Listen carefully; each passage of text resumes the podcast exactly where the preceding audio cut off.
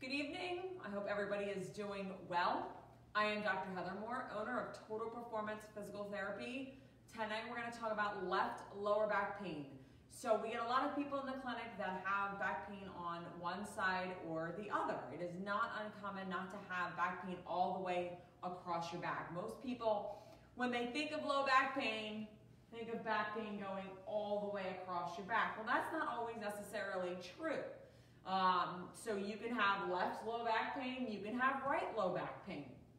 There is a little bit of a difference uh, when it comes to treatment and how we handle the left versus the right. When we talk about one-sided back pain versus another, we do have to be a little bit more careful on could it be a what we call a referred pain from an internal organ, let's say.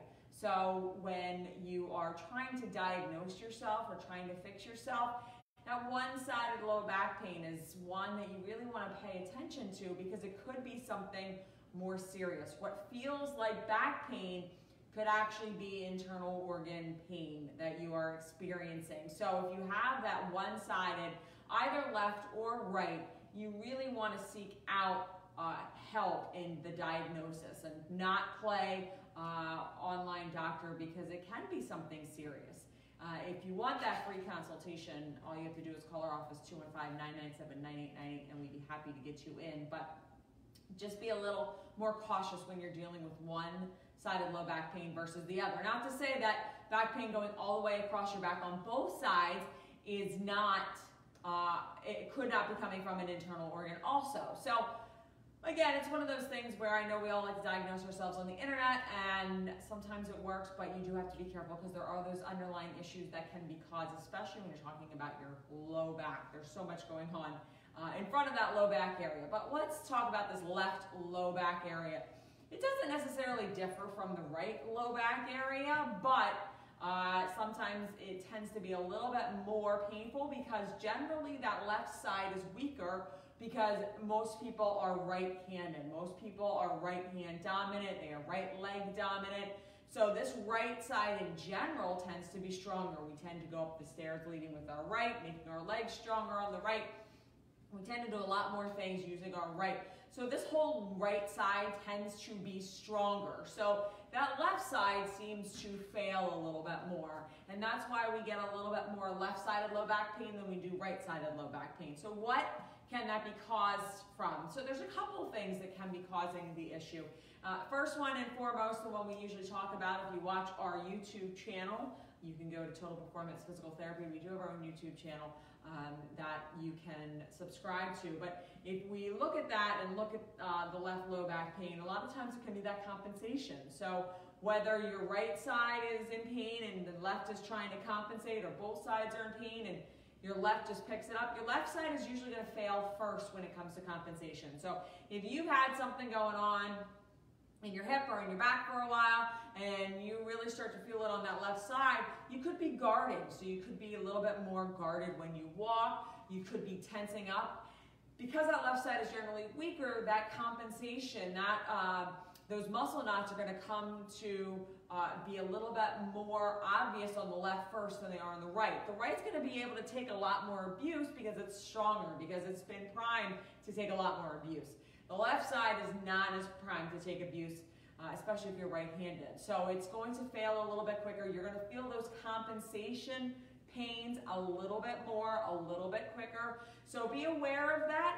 A lot of times that one-sided low back pain is because of a compensation issue. And it's not that it's not happening on the right, it's just that on the left, it has failed a little bit quicker because the left has to work harder than the right because it's not as strong. The abdominal wall maybe not as strong on one side versus the other. So there could be a lot of variables that are going on. But most of the time we see left versus right sided pain. Part of the issue is compensation. Another thing that uh, we always talk about is how most of the time when you're dealing with low back pain, you're dealing with neck pain, you're dealing with anything really, um, you are looking at more than one reason for the pain. You're looking at more than one diagnosis. I know everyone wants this little box that everything fits into. Generally, that's not the case. Most of the time we see things in here that cause uh, cause us to diagnose multiple things. So it is really hard if you go and you get one diagnosis from a doctor, unless you fell and broke your leg, you have surgery or something like that, it's really hard to do one diagnosis. It's extremely hard to just kind of pigeonhole yourself into that one diagnosis box. So you want to make sure that you're looking at all of the problem and you're not just, you know, oh, well, somebody says I have compensation or somebody says I have an SI joint or, or something like that. There's a lot that can go on, especially on that on in that lower back area. So you want to make sure that all of the things are being diagnosed. So the second type of pain that you can have is SI joint pain. So SI joint pain is very easy to diagnose because most of the time you walk and you go, I have a pain right here. Okay, so here's your tailbone, here's the pain right here. I have a pain that's right here. That usually call, that is usually the SI joint. Now, it's not to be confused with the pain in the butt. So if you have somebody who literally is like, oh, I have a pain in the butt, that pain in the butt is more down here, literally in your lower glute area. The SI joint pain is going to be right here, and most of the time, people are just going to walk in and go, it hurts right here. Now, it may radiate outside of there, so it may go from here, and it may go here, and it may wrap around in your groin, but mainly that SI joint is very easy to diagnose because you literally go, I have a pain right here. So that is the, usually the SI joint. Now there's a couple of things that can be going wrong with the SI joint, a couple of things we need to look at. And again, that's something that we need to get our hands on you in order to do. It's not something that I can just say, hey, do these quick things and we'll worry about if it's an SI joint. So make sure you take advantage of our free consultation if you call us at 215-997-9898. But that SI joint pain right here, uh, usually SI joint pain is one-sided.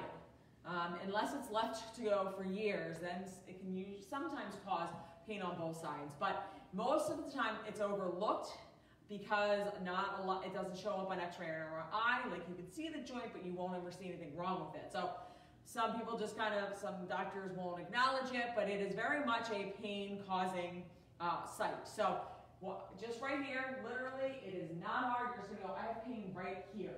So very easy to kind of pick that out uh, when you're talking to somebody when they have an SI joint problem. Again, it could be also compensation. It could be this SI joint problem. I'm just talking about things that can occur unilaterally on one side and not the other. The next thing that we can talk about that can be causing your left pain or your left low back pain is literally that pain in the butt that we just talked about. So here's your SI joint. Now if we move down a little bit into the into our buttocks, that's when we talk about piriformis syndrome. So that's when we talk about a muscle going across your butt that's really, really, really sore. That's piriformis syndrome.